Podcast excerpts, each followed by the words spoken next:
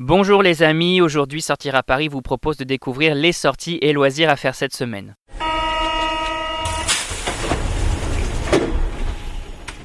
Musée du Louvre, Disneyland Paris, Japan Expo, on découvre ensemble les incontournables et c'est parti pour l'agenda des sorties. Et l'événement de la semaine c'est... Eh bien c'est la Japan Expo qui revient cette année pour un vingtième impact du quatre au sept juillet deux mille dix-neuf. Les familles amateurs de manga, animés et autres cosplays se rendent ainsi au parc des expositions Paris-Nord Villepinte pour découvrir les nombreuses activités et expériences que propose le salon.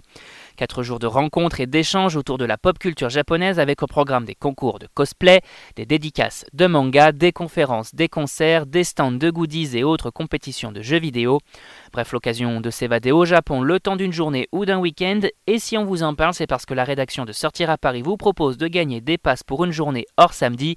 Pour tenter sa chance, il suffit simplement de répondre à la question en bas de l'article dédié, tirage au sort. Le trente juin, on ne perd pas une seule minute et on se rend sur w w w point sortir à paris point com pour participer. Bonne chance à tous. Et on continue avec l'expo de la semaine. Mmh, mmh, mmh.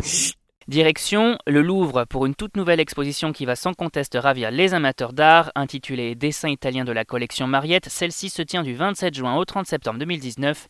Une rétrospective unique rassemblant une soixantaine de feuilles issues de la collection du marchand d'estampes Pierre-Jean Mariette et faisant écho à une autre exposition présentée par le musée en deux mille onze autour du dessin français.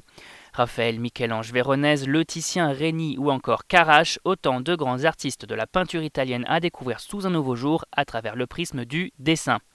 Et on passe tout de suite à l'agenda des loisirs.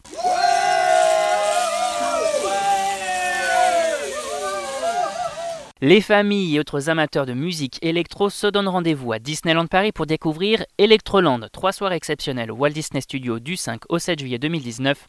Au programme plusieurs concerts et des artistes de renom comme Steve Aoki, Alesso, Feder, Jax Jones ou encore Armin van Buuren. A noter que plusieurs attractions sont également ouvertes ces trois soirs pour le plus grand plaisir des enfants et de leurs parents à l'image de Ratatouille, de Crush Coaster, la Tour de la Terreur ou encore le Rock'n' Roller Coaster. L'occasion idéale de s'amuser en famille et de profiter d'un dance floor unique en son genre. Et cette semaine, au cinéma. Les fans de super-héros peuvent aller découvrir en salle Spider-Man Far From Home, long métrage réalisé par John Watts dès le trois juillet prochain. Un second volet des aventures de l'homme araignée avec toujours en tête d'affiche Tom Holland dans la peau du héros estampillé Marvel. Et après le vautour, le tisseur de toile va devoir affronter plusieurs ennemis aux quatre coins de l'Europe. Une aventure haute en couleurs, rythmée et qui devrait surprendre pas mal d'aficionados.